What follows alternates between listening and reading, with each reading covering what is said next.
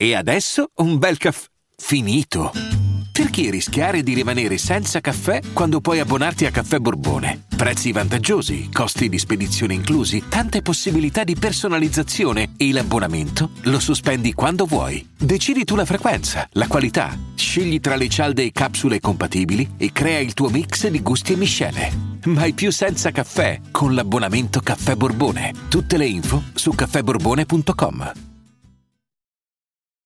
Il mio cibo preferito è la pizza, il mio posto preferito è Cervia, la mia giornata preferita è con la Kate e i miei amici, la mia bevanda preferita è il vino rosso. Penso che ognuno di noi abbia un cantante preferito, anche quelli che dicono che ascoltano un po' di tutto. In fondo in fondo un debole per uno in particolare ce l'hanno. Io questo debole ce l'ho e ce l'ho per il protagonista della puntata di oggi. In effetti è eccessivo dire che è il mio cantante preferito, anche perché forse è troppo scontato, cioè forse Calcutta non può essere un cantante preferito. Può piacere tantissimo, ma è troppo mainstream per essere il preferito. Non è come dire che il mio cibo preferito è la pizza, come dire che il mio posto preferito è casa.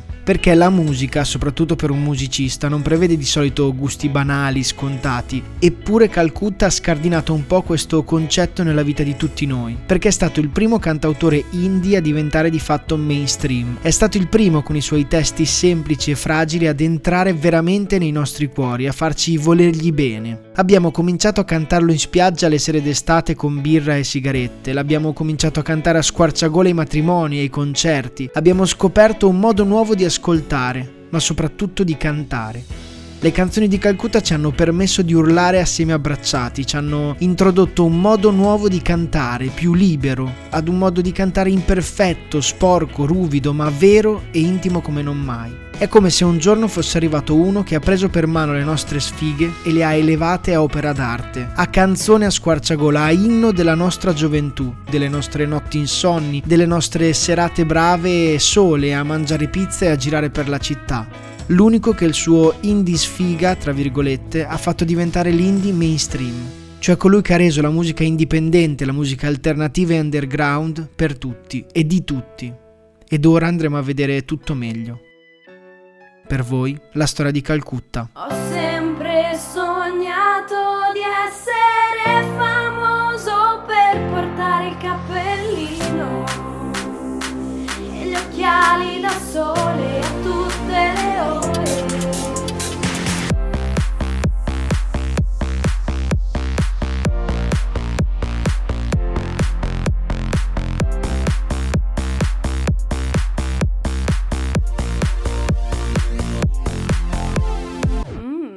ragazzacci. Calcutta, all'anagrafe Edoardo Derme, nasce a Latina nel novembre del 1989. Latina, una cittadina a 72 km oppure a 40 minuti di treno da Roma, una Roma che è troppo grande per le città di periferia, che è troppo importante per essere trascurata. Roma è la città che catalizza tutto e che lascia le città attorno in uno stallo perenne. È molto importante raccontare dei luoghi della vita di Edoardo perché li ritroveremo nelle sue canzoni non solo come luoghi raccontati, ma come motivo di una determinata poetica. Il primo luogo sicuramente è Latina, appunto, che fu tirata su nel 1932. Si chiamava inizialmente Littoria nell'ambito della bonifica agropontina. È quindi legata indissolubilmente al nome di Benito Mussolini e fu popolata dalle famiglie emiliane arrivate lì per lavorare alla bonifica. Edoardo in un'intervista. Non è che i miei testi questi sono tristi, cioè un po' sì, sempre per via di Latina, per l'architettura littoria, il marmo, quelle strade dritte, i palazzi squadrati ma dimessi. Non è come Roma, che è monumentale e quando ci entri fai wow. A Latina è tutto più in piccolo, ma come metafisico, e questo un po' influisce sul carattere delle persone. Insomma, Calcutta viene dalla provincia e chiunque abbia abitato in provincia lo sa. Sa di quella noia mortale, di quel sempre tutto uguale, e al contempo però anche di quella vita piena di semplicità e alla fine di godere di piccole cose, che invece non hanno tutti quelli che sono nati nelle grandi città.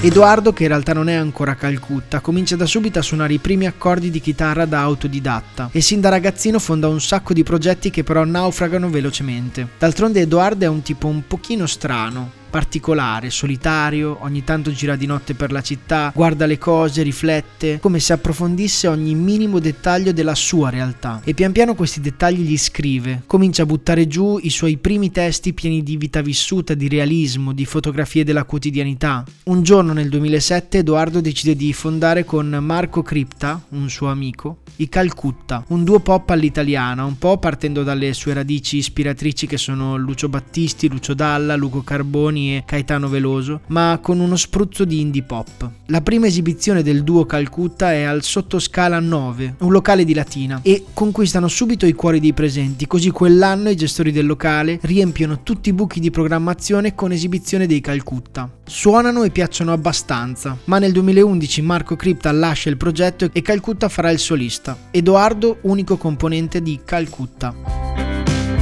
In città cominciano a parlare di questo Calcutta, appunto, finisce anche in circolazione una cassetta intitolata The Suburban Tapes, che sono una decina di, non saprei come definirli, racconti musicati tipo, che sottolineano e fanno capire però l'estetica musicale di Edoardo.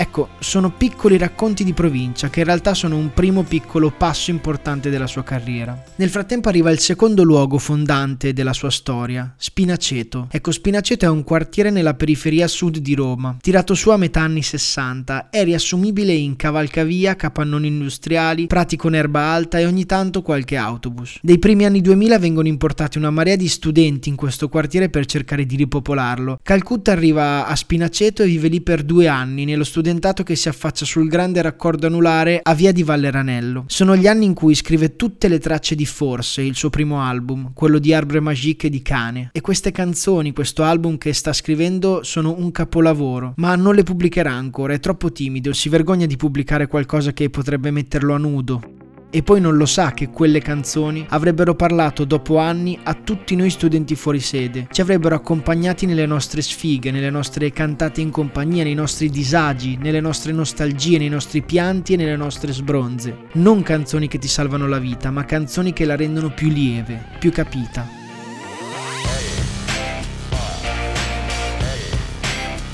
Come il chiedersi dove appartarsi nella speranza di fare l'amore ma noi una cantina buia dove noi non l'abbiamo avuta mai, lo facevamo in macchina. Oppure Cane, quella canzone di amore e di morte, della malinconia del ricordo, l'assenza che è presenza costante. Credete che esista davvero qualcuno al mondo capace di amarci incondizionatamente? Scusa, non ho voglia di uscire, resto a casa col cane anche se lui non c'è più. L'ho già detto, le canzoni c'erano già, ma Calcutta non vuole ancora pubblicarle, forse fa ancora un po' fatica a rassegnarsi al fatto che la sua musica è musica pop, e invece lui avrebbe voluto fare cose più strane, più sofisticate. Infatti forse è un album sporco. L'idea è quella di produrre in un ambiente diciamo pulito, curato, cioè quello della post-produzione, la sporcizia delle prime registrazioni che Calcutta aveva fatto in precedenza. E infatti se ascoltate bene questo album è proprio un montaggio tra vecchie registrazioni e nuove. Non so se fosse una canzone d'amore, giocavamo a pallone. Forse il primo album di Calcutta viene presentato il 19 dicembre 2012 in orario aperitivo all'Alfa Distro locale del Pigneto. Ed eccoci arrivati quindi al terzo luogo di Calcutta, il Pigneto, che abbiamo citato solo adesso per la prima volta, ma in realtà è da un po' di tempo che lo frequenta. Il Pigneto è un quartiere multietnico e universitario, culturalmente ricco, dove solo dal 2015 arriva la metro a Roma. Ecco, questo quartiere, in bilico tra il degrado e il fascino assoluto, è da anni il quartiere simbolo della vivacità culturale di Roma Est ed è anche il punto da cui tutti gli artisti, musicisti, scrittori, giornalisti devono passare a Roma se vogliono definirsi tali. Pochi chilometri quadrati in cui in questi anni passano tutte le novità musicali. Forse il primo album diventa un culto a Roma Est perché durante i suoi anni romani Calcutta ha frequentato e suonato tantissime volte al Circolo Arci dal Verme e Fanfulla. Purtroppo tra il 2014 e il 2016 per una serie di ordinanze di sgombro i circoli e la Roma Est dove è nato e cresciuto Calcutta quasi scompaiono ed oggi non esistono più. Ed anche il Dal Verme nel maggio del 2016 viene chiuso. Calcutta organizza un concerto acustico per sostenere il locale così riapre ma poi chiuderà definitivamente nel 2017. Comunque forse è un successo, prodotto dall'etichetta neonata indipendente Geograph Records. Il disco è qualcosa di mai sentito prima, non di certo la perfezione un'impostazione musicale, ma è una cosa voluta. La chitarra suonata in maniera più semplice possibile, il cantare e la metrica sono trasandati. Pensateci, di fatto Calcutta è come se ci avesse fatto vedere che non occorre saper suonare e cantare perfettamente per scrivere canzoni belle. E badate bene che è una scelta voluta, in realtà sa fare benissimo entrambe le cose. Quello che è successo dopo è inevitabile. Calcutta diventa lo spartiacque che ha fatto della cultura indipendente una cosa per tutti, o almeno per me. Ecco, per me Calcutta è stato il primo a farmi appassionare a quel tipo di musica, quello pop facile, semplice e bello. Arriva Bombadischi, arriva soprattutto il videoclip di Cosa mi manchi a fare, cliccatissimo, sarà il primo brano del nuovo album Mainstream. Ecco, il titolo fa già pensare, un artista indie che chiama il suo album Mainstream, cito. Mi andava di rompere le palle a un certo tipo di giornalisti che avevano sempre tifato per me. Volevo piantarla con tutte quelle menate sperimentali, eleganti raffinate che erano piaciute a tutta una serie di persone con il primo disco. Quando ho sentito i primi che mi dicevano che mainstream era una merda, io ero contento. E poi ancora. Volevo essere sovietico, volevo degli arrangiamenti della mutua, come se ci fosse un ministero dell'arrangiamento dove ti metti in graduatoria e ricevi il tuo bagaglio di arrangiamenti uguali, basici e logici. La batteria non deve per forza fare delle rullate, a me basta l'essenziale, non mi importa riempire la pancia dei musicofili. Per questo ho intitolato l'album Mainstream. Con mainstream però, invece che rompere le palle, Calcutta ha fatto sì che la musica indie diventasse la nuova interprete dei sentimenti dei nostri tempi e lui stesso diventa una macchina da sold out, da dischi di platino, da comparsate in televisione e da colonne sonore dei film. Ora il fenomeno dell'indie pop italiano del momento, con noi Calcutta. Calcutta che è con noi finalmente dal vivo questa mattina a Radio DJ. Benvenuto. Ciao a tutti. Nonostante questo, cioè l'essere veramente diventato mainstream, in realtà le sue canzoni, i suoi testi anche il suo personaggio sono e restano underground. Sono fatti di provincialismo, di piccole soddisfazioni come il frosinone in Serie A, come il mangiare la pizza a notte fonda, come non lavare i piatti con lo svelto. Chiunque può immedesimarsi nella sua poetica, ancora adesso. E poi i luoghi, Milano, Bologna, Peschiera del Garda, Frosinone. Calcutta Passa anni sulla cresta dell'onda, anni che durano tuttora, nonostante sia fermo da tempo ormai. Nel 2018 esce anche il suo ultimo album per ora, Evergreen, che rappresenta l'ennesima svolta della sua musica e del suo personaggio. L'attesa questa volta è stata molto più lunga che per mainstream. Prima sono usciti tre singoli pazzeschi, Orgasmo, Pesto e Paracetamolo. E se mainstream è l'album che gli fa raggiungere la notorietà, Evergreen la consacra musicalmente più pieno, corposo, psichedelico e con arrangiamenti più complessi. Forse Calcutta si riavvicina anche ai suoi inizi su alcune caratteristiche, ma non perde mai quei racconti, quei ricordi e quelle storie che racconta da sempre. Ancora più pubblico si appassiona alle sue canzoni e di fatto è veramente diventato un evergreen.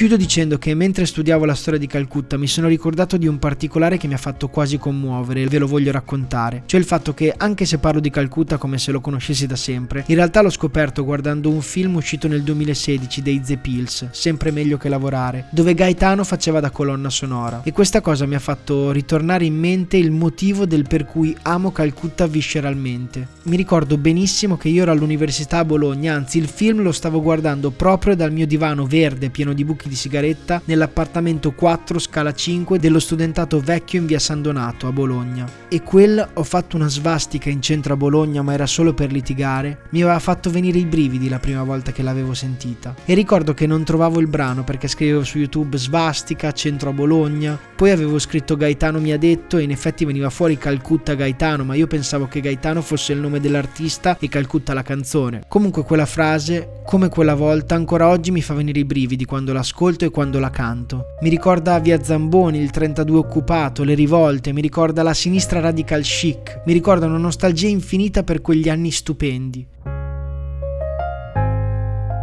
È una cosa strana, mi viene quasi da ringraziare di aver studiato la storia di Calcutta. Da ora in poi sicuramente lo ascolterò e lo canterò con una coscienza più profonda di quanto io amo le sue canzoni. D'altronde forse non c'è cosa più bella di avere nostalgia di qualcosa e di poter cantare per festeggiare di questa nostalgia. Grazie dell'ascolto.